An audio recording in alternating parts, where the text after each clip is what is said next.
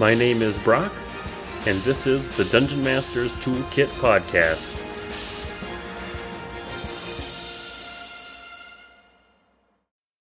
On today's episode, I talk with Aaron.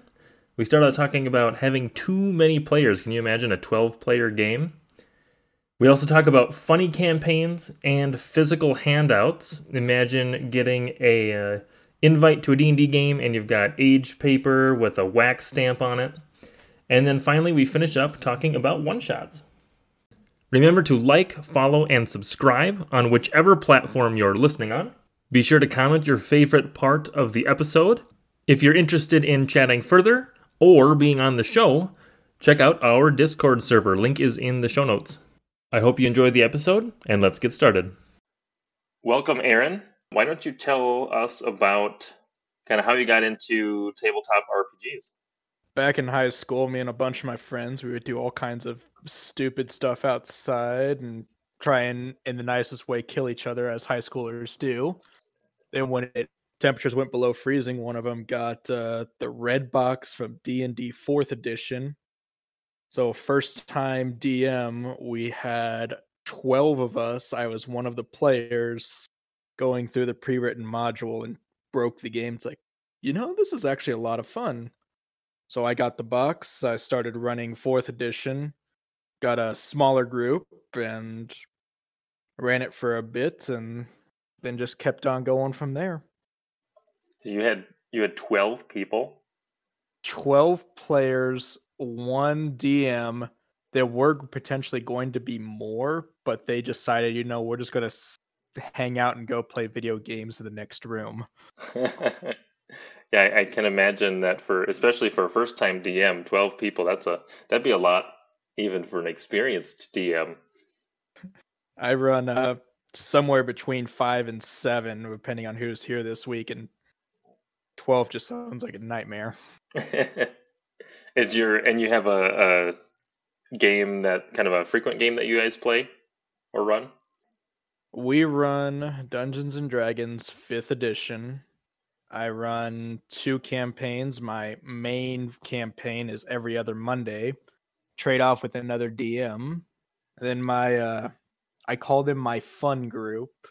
Well, they're my fun group, or for fun, they're my shit group, which is a bunch of old coworkers. We get together and they try and compete to say who can get me to get pissed off at them the first. And it's a game they've been very good at. So So that's just kind of a kind of a throwaway campaign, It's not not too serious. We yeah, it's one of those we're here to have fun and we will have fun. I don't care what mechanics we throw out the window. We're going to have fun. Sure. And then your other one is maybe a little more uh, on rails, so to say, maybe. Uh, yes. My serious one is going through. It is naval ship exploration, going place to place, attempting to get whatever information, doing quests, and having. It's a lot more of a okay. We're all going to sit down. We're here to play Dungeons and Dragons. Let's see what's about to come out. And you said you started with fourth edition. How was the transition over to fifth? A brutal transition. Uh, fourth edition, it is fairly common to have plus four or five weapons at least. Fifth edition, that wasn't the case. My first little campaign, I had a fourth level player that had a plus two longsword and some with plus three armor. It's like, ooh, that's a little on the broken side. and and your players have and and as a DM, you've been able to kind of adapt to the to the rule changes. It's been a slow process, as it's one of those I will always favor if I can make you have more fun by giving you something a little bit stronger. That's fine with me I'll just keep in mind if I give you something stronger, I'm going to ramp up the monsters as well. So it's kind of a catch 22 of my players are do I really want this magical helmet? Or do I want to see what's behind the door first? yeah, because that that could uh, that could change depending on if they put the helmet on or not. Well, that's kind of a neat you know way to look at it as you know if you're yeah sure we can ramp up the the fun stuff, but that also means you're getting challenged harder too. Oh yeah, it's one of those you don't have to take it if you don't want to. So how do you plan your campaigns? I know, I'm gonna be honest. I do fairly little planning on them. I'll go in, I'll plan out like, here's this location where we're going. Here's a handful of shops, a handful of quests, and then I'll, on the fly, make a bunch of maps and put several monsters in there and then I just kind of roll with the punches. I between the two campaigns I run, I maybe put about three or four hours in prep work on them. Now, that's combined. Sure. So you're very minimal on your prep. It seems like a lot of the. Well, I've only talked to two other people so far, but both of them also were pretty low on the amount of prep that they did and do you kind of let your players like is it more of a sandbox where you say, you know, your players kind of tell you what direction they're heading in, so you just kind of populate the stuff that's going to be in front of them? Or do you have certain like story points that you're trying to hit? I do a little bit of a mixture. As for my serious group, I gave once they got on their ship and they got started sailing, here is 10 different quest lines that you guys can choose from. Which one would you like to do? And I would tell them that there's a few of these that might be time sensitive. So if you decide not to do that, that adventure might not be along for a while. And as they choose where to go, I'll build the world around where they're at.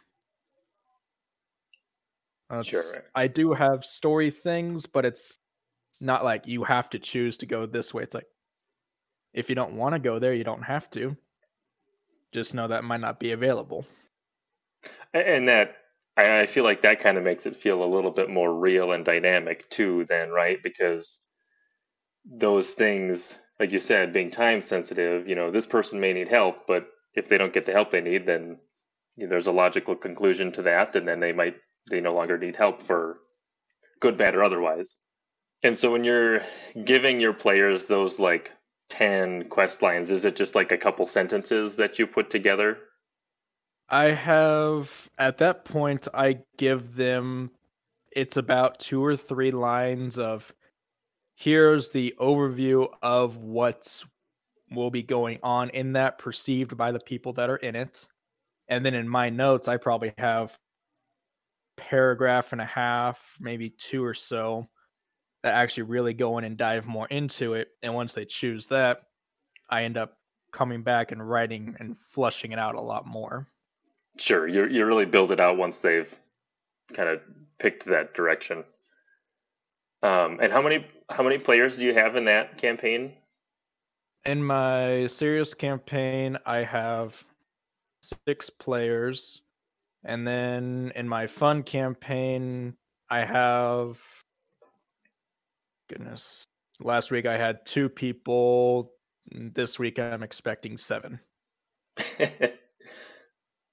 so when you when you jump between, you know, you've got a decent amount of people, and you have your different sessions. Do you let people kind of drop in and drop out depending on scheduling, or do you do you try to like for the serious campaign? Do you try to make sure everybody can meet for sure to play through? my general rule of thumb is that if we have uh, the majority of the group, which is four or more players, we will continue on with it, but I will delay story elements of it. And if we have three or less players, it's okay, we're going to put this week on pause. We'll pick it up from here next session and I also leave it up to the players. So say like, well, they know we're about to go into a big story that's tied to one of my characters. She happens to not be there that week. Well, we'll put it on pause and we'll do something else because if it's linked to your character and you get caught up and are two hours late to the session, it's unfair that you miss all of that. So, well, right, especially when it's for them. Mm-hmm.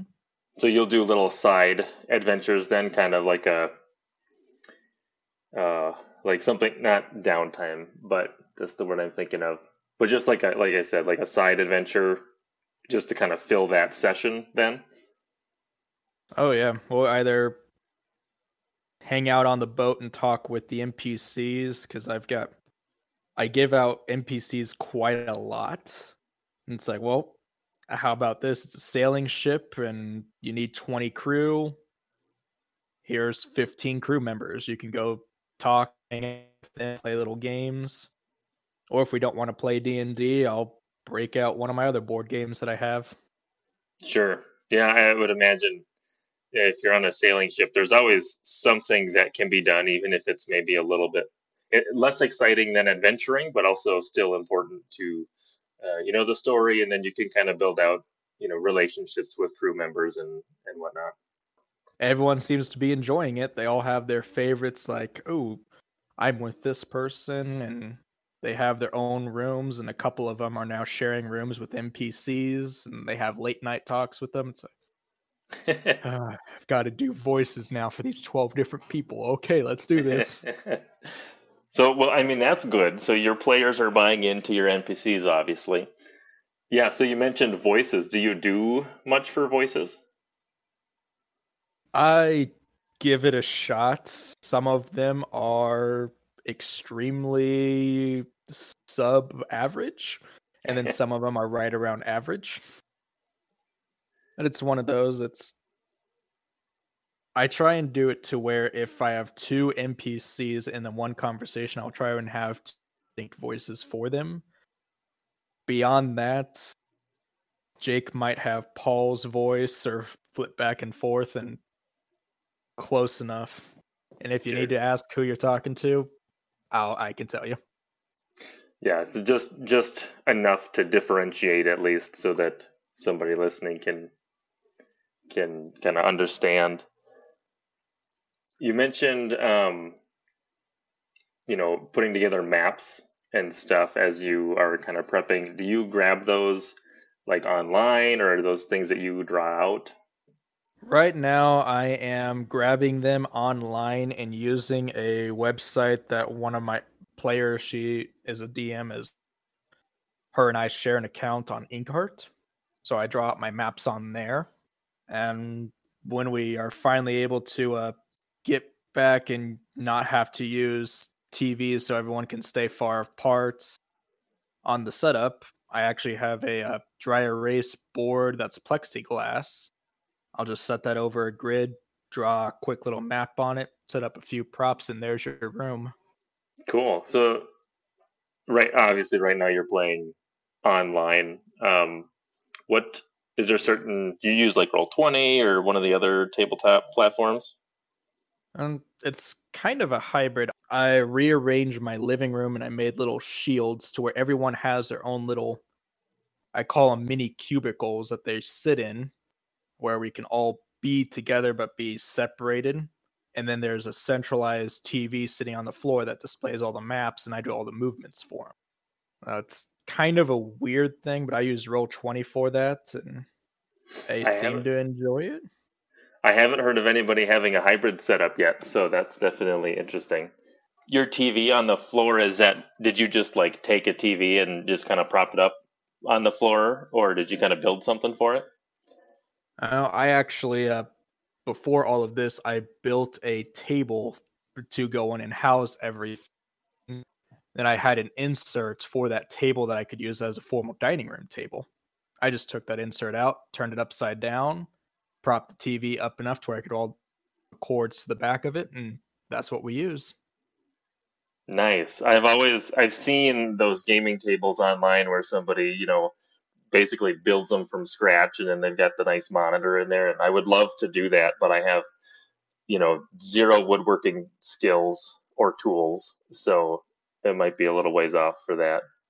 I know that for the games that I've played, Roll Twenty has really helped a lot, and the digital maps are nice. And and like you said, when we get back in in person, it'd be kind of nice to be able to still leverage that technology, you know, but at the table.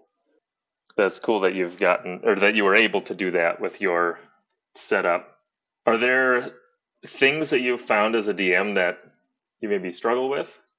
Uh, coordinating schedules um, is always the hardest thing. So what I've found is I simply before the campaign even starts or I send invites, I clear my schedule of it's going to be on this particular day at this time, and I'm going to keep it consistent for there. And it was on my serious group. That's been Monday nights at six o'clock. And it's kind of one of those if you keep it consistent, people will start forming their schedules around it. It's when you skip around, it's like, okay, we're gonna run it on Tuesdays, then Thursdays. Have it nice, simple set, and if they can't make it, they can't make it, and just play it by ear. Yeah, just keeping it on the schedule and saying this is when we're meeting. If you show up, great. If not, that makes a lot of sense. I know we've had I've had issues with variable schedules, and it's yeah, coordinating is definitely very challenging. And you pri- uh, you primarily play fifth edition. Have you played any other systems? I have talked with a few of my players about other systems, but I don't have the time to learn those right now. It's one of those I would like to. As 3.5, I keep taking a look at that and say, oh, maybe, but I don't want to go out and uh, start reading up on all of that. And it's mostly just a time thing, but when I get a chance, 3.5 is next on the list. Sure. So you're pretty much exclusively exposed to like D and D between the fourth edition and fifth edition. Yep. What is something that you know, as a game master, a dungeon master, you wish you would have known sooner? You don't need to put in so much time for prep because your players are going to destroy your plans anyways on accident or sometimes on purpose. They'll just roll with the punches. It'll be fine.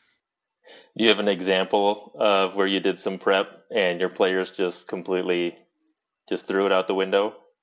In my uh, troublesome group that we have fun, there's supposed to be a fairly kind of lowish level where they had to fight three cyclopses in an arena at the same time. So I was preparing for a very difficult battle.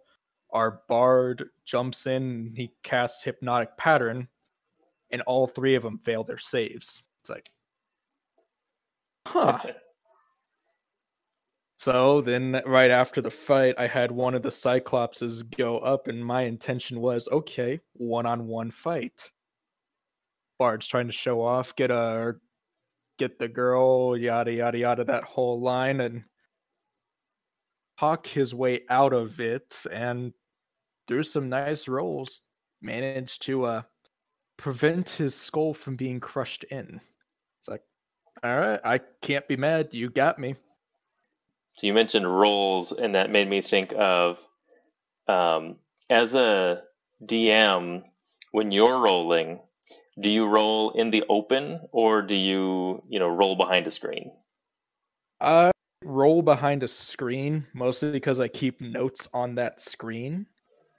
So it's not out of I hide my rolls because I am very frequently I'm very vocal about oh that's uh after modifiers that's this number here to where they don't know the actual roll, they do know the result of the roll. And there's times when I will take pictures of my dice and it's like, here's the fifth one I've rolled tonight. Take the dice and throw it down the hall. Like, I'll get that later. Bad dice. So yeah, you're not you're not one to necessarily fudge rolls. You you still roll behind a screen though, just out of convenience for yourself then?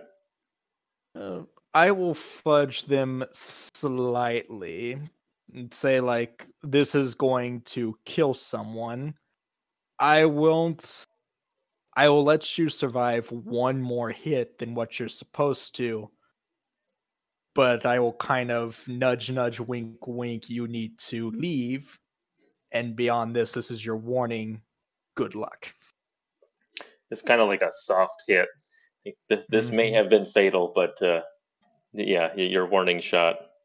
It's like, well, the dice have spoken, and I shot one of my NPCs, did like 50 some odd damage from a ballista, nearly one shot them. It's like, ooh, that's bad.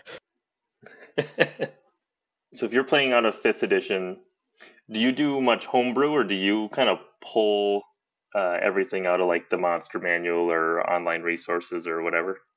I tend to pull and tweak. So I will take something and it's like, oh, I like the base of it. I want it to do this, and then I'll modify it to do what I want it to do.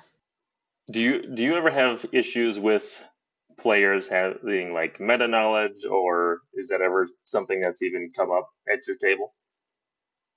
One of my players, another DM, has almost the entire monster manual memorized, which is throws a big loop in things. So, which is why I started pulling and tweaking, and some of it is just going in. It's like I'm going to snag this stat block here for this particular monster, describe it as it is, but use a completely different stat block for it. Sure. So kind of subverts their expectations a little bit, and oh, I know what this is, but uh, okay, it's acting a little bit differently than maybe I thought it would. Oh yeah. It, it seems like a good way to kind of handle that, especially when you're playing with another DM. If you don't want them to have, you know, extremely specific knowledge on certain monsters or whatever. Are there any specific tools that you use or books, websites, whatever that you like to pull from? Well, I use I mix between the Tome of Beasts, Mordenkainen's Tome of Foes for pulling my monsters. And from campaigns, I mostly just pull those from video games and maps. I wherever I can get a map, I get a map. There's a lot of places online to just find RPG maps, which is kind of amazing how I, I almost feel explosive it's been, and maybe the pandemic has helped kind of uh, explode that market as well. But there are just so many places where you can get really high quality maps now. So do you Oh, have th- do you have those just like the actual hard books, or do you use digital copies like on D and D Beyond or anything? I have all hard books. I do not purchase digital books because there's times I want to pick up a book and throw it at a player. A book is cheaper than a computer. oh, that's good. I, uh, have you had to throw a book at a player?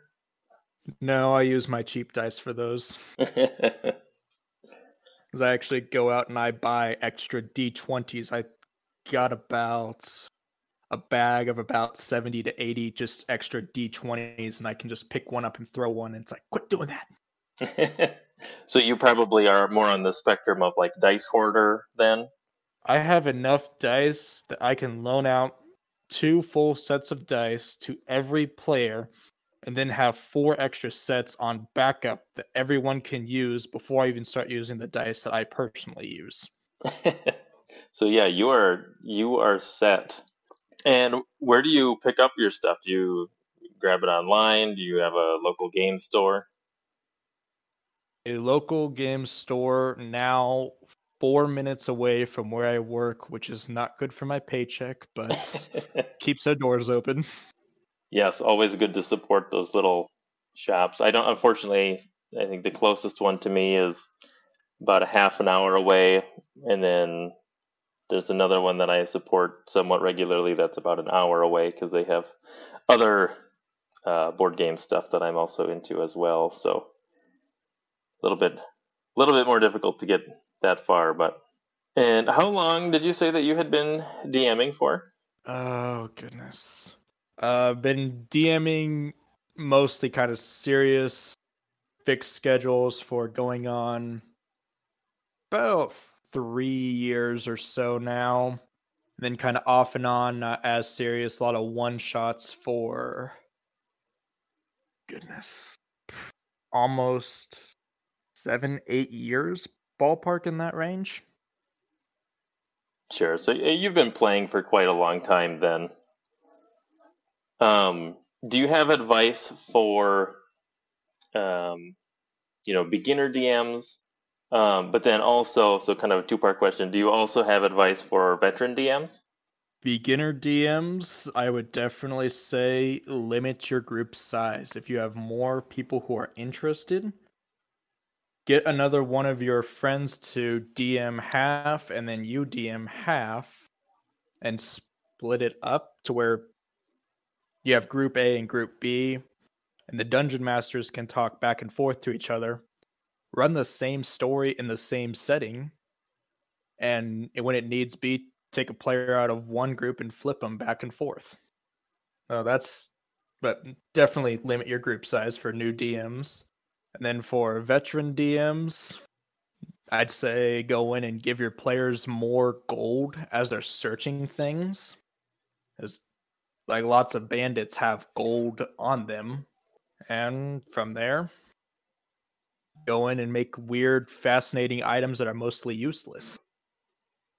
Like I've got coming up, my players are able to buy a rock from an elemental for next to nothing, with the possibility that they can make their own earth elemental out of it. Mm. If it'll work or not, probably not. Is it something fun, interesting that could be talking with a fun shop owner? Yeah. So doesn't always have to be magic items super useful and sometimes everyone needs something fun.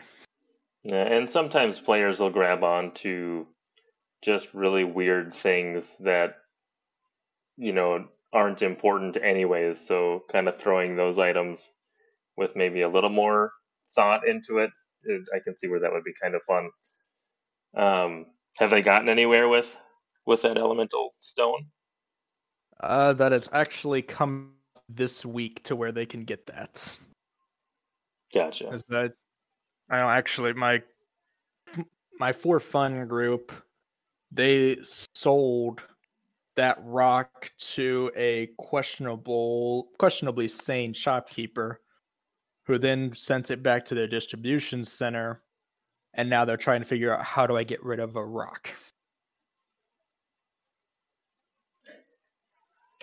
Uh, would you say that so because you've got your fun group and yeah your more serious group as a dm does that help you to kind of flip back and forth between you know the serious and the the funny It helps out tremendously because I don't need to have massive political entries and we can go in and discuss politics for hours and debate on all that. Sometimes you just want to have a Goliath. It's like, can I use a door as a shield? Why, yes, you can. Right i can see where that just the if you're too serious all the time then sometimes you can get a little bored or if you're too you know trying to keep the high octane you know funny going too much so you can kind of burn out on you know either one of those. I can see where that flip flop is going to help to just as a dm and as a player just kind of keep your interest so you're not always doing the same thing you know week to week. And what what made you uh start doing the fun group was it just kind of a natural you know you had a serious campaign and then another group that just said we just really want to have you know fun time or kind of how did that form Well, the core of that I had it started off as night paint reset for a week straight. I used to work with three of the people in my fun group and they were curious about D&D, so I would talk to them about it and they were all interested. It's like all right then. So I found a handful more people and we formed a group and we've been going on there ever since. It's one of those the more interested they were in it, the more they liked it. And are your players it, it sounds like your players for the they're, they're really two separate groups of people right Yes, I have at this point. I used to have one player that was in both groups, but now both groups are completely separate. Sure. So you're really seeing kind of two two different groups. Um, yeah, I was I was kind of curious if they if you had a crossover or not. There was one, but he also another DM couldn't maintain running about goodness. I think he was playing D and D about four nights a week or so. So eh, that's a bit much. Yeah, that's a lot to do just about anything. Um, do you play in any games? I am playing in one that I'm actually having to drop out of because it's like oh, I'm starting to feel the burnout some. It's like okay, I'll drop out of this particular game and run my two games and go from there. And so, do you prefer to be a DM then? I prefer to be that because I I like to go in and help kind of control and shape the chaos instead of being at the whim of whoever is controlling the chaos. Sure. I've I find myself when I'm a DM I want to play and when I'm a player I want to DM. I'm the exact same way. so um uh, I don't have a super frequent group right now, but when I uh, when we kind of did, um, being able to play in one and then you know DM for another one, you could kind of pull the ideas, you know, back and forth. Like, oh, you know, this group that I'm playing in had some cool ideas, and I'm going to bring that to my game. And then, you know, one of my players did something that was kind of neat. I'll maybe think about that when I'm playing in the other group. Um, you said that your prep your prep is pretty low. Um, how do you how do you do your prep? Like, do you um, like write it down in like a notebook? Do you do it on online somewhere? I do it in kind of a hybrid. I have my uh, I have three notebooks that I bounce back and forth between. I have my my personal secret planning notebook that I keep stashed that I go in, I write out things, I write out big overarching stories stories. Then I've got a campaign notebook for each campaign that I've got separate sessions and then Google Docs. So I typically will write it out in my notebook, just rough ideas, put it up into my Google Docs, and then I'll access it as needed and whatever I need to make changes to, keep notes of. I've got my individual campaign notebooks for. And when you're running those sessions, are you just writing notes just straight into those notebooks?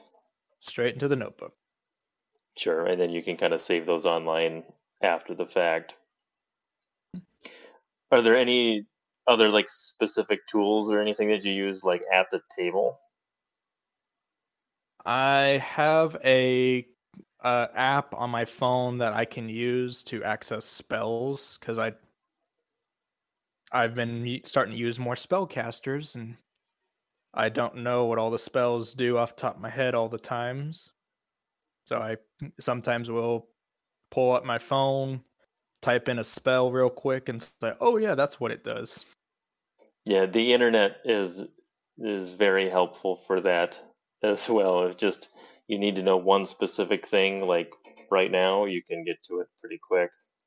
Yeah, because normally at my table we uh, try and keep it to where there's a minimal use of electronics. And so that way everyone's more focused in on the game. And it works pretty well. And there's people who are my spellcasters. They do the same thing I do. And I also go in for my prep work. This is takes up a big chunk of time whenever I level them up. I actually have printed out on uh, papers, oh, excuse me, what all your spells are, what their level is, how much damage they do, then all your class and racial abilities, to where I basically take the player's handbook, for lack of better terms, snip out what they need, put that on one paper so you have a quick reference guide to oh yeah, my sneak attack is 4d6. Sure. So, and then are they playing with actual like printed character sheets? Yes, I have physical printed off character sheets on aged paper that I bought off Amazon to help with the immersion. Uh, if you could send me a link to that aged paper, I would like to check that out. That sounds pretty cool. I've not seen that. will. Oh yeah, as you can go full nerd and actually, as how I made invites, is I printed off the old paper, put it in a matching envelope, and then wax sealed it, and went in and hand delivered all of those to everyone. This is your D and D invite. It's like getting your Hogwarts letter. Hmm, yeah, pretty much. And did you get your wax seal online too then? I bought that from Michael's Hobby Lobby, wherever I went that day. Oh, I didn't even know that you could buy those there. I guess I know what I'm going to be looking for the next time I'm Hobby Lobby. And they're great for, you could say, like, oh, you stumble upon a letter carrier and he's carrying a letter. This is what it says. Or it's like, here, here's what the letter says. And just hand them that. It's like the immersion, cool nerdness factor jumps. I was just going to say having a, you know, like you said, instead of just, you know, reading from your notebook or whatever, having a player actually, you know, effectively open it and just basically start role playing reading the letter, you know, whether they're doing it in a voice or not would just be, uh, as a player, I feel like that would just be an awesome moment. Um, do you have any other like physical props or anything that you use for like handouts or anything? For items, I have little cutouts to where I'll a picture of the item on one side, and then on the other side, I'll put the physical attributes of it. Like, uh, let me grab one of them for uh, one of the cities my players went to. They had the chance to buy a mini shield wristwatch magical item. Mm, very basic. It allows you to have a, a shield that grants you one AC, and you could still use two-handed weapons. It's kind of busted, but it's one of those. They were having fun, and one of their favorite things on is I actually have a note on the item itself. It tells time correctly twice a day. Only, only twice? Yeah, it's a broken clock. oh, that's funny. Just little flavored like that, and it's something to where this is serious. This is an awesome item, but at the same time, whenever you take a look at that, like my Terry's trousers wristwatch saved me on the time that it actually said it. It saved me. And do you print those on those on that like aged paper too? I print those on boring white paper. Aged paper is a little bit expensive for frequent cutouts like that, so Sure. Oh, that is really cool to have the handouts and the letters. Um, uh, for sure, for in-person games, that would just really spike the the immersion. And you said that you try to keep the the use of electronics down. Um, is that kind of just a uh, shared philosophy that your group has? Uh, that's one that I brought along over the top with them to where it's because one thing that I get annoyed with is it's your turn and you are playing on your phone. I have to go in and re-describe the scene to you. So if I can avoid that, we're all here. The game goes faster. Everyone's happier. Everyone's having a good game.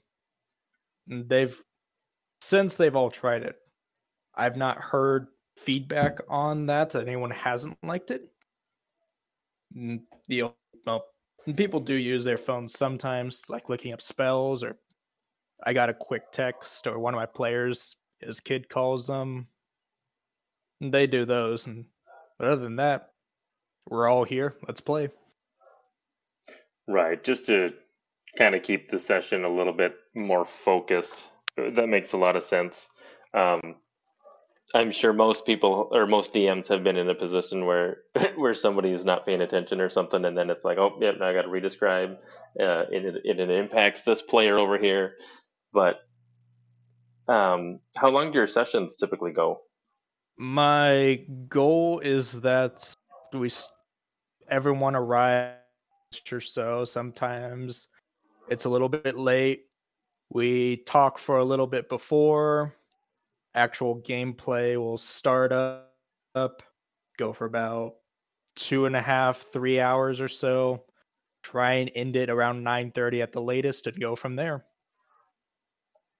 Um, and do you, when, uh, when you're doing your games, do you try to find like a, a specific like finish up a, an encounter and then stop it there or do you just kind of hit like okay it's like 9.30 we're just going to cut it like regardless of if we're in the middle of something what's kind of your go-to there it's mostly play it by ear and i try and at least start winding it down by 9 o'clock and if it goes over a little bit and all the players are having fun We'll go a little bit later, but I, I try and have a hard cutoff at 9:30.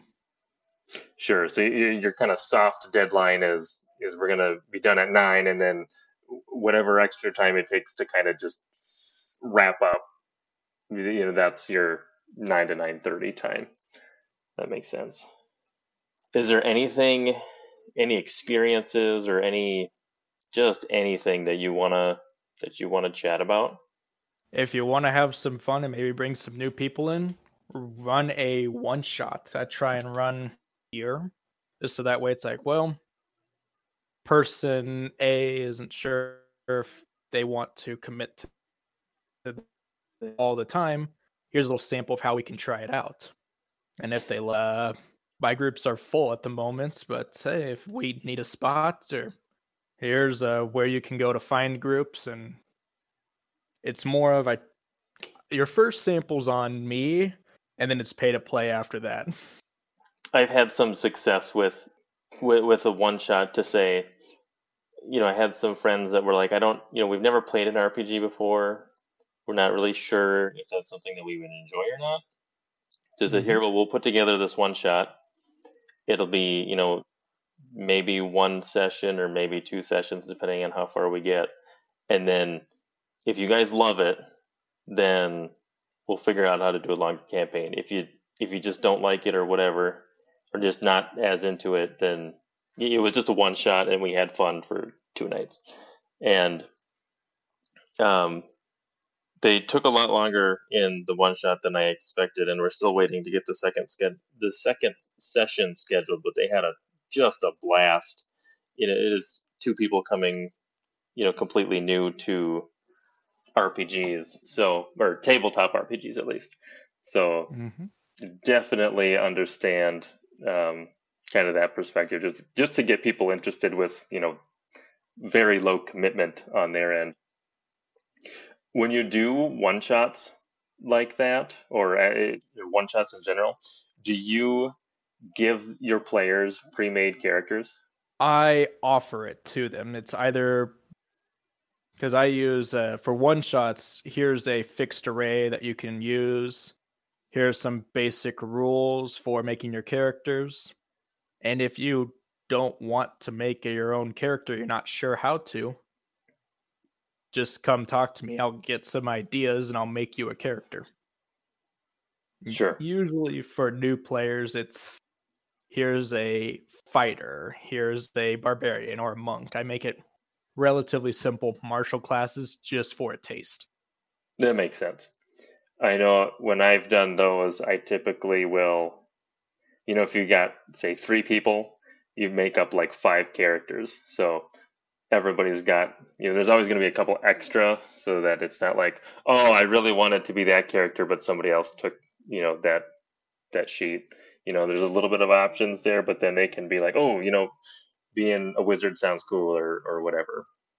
Mm-hmm. It, that's neat that you either let them build a character or um, you know just grab one as needed as well.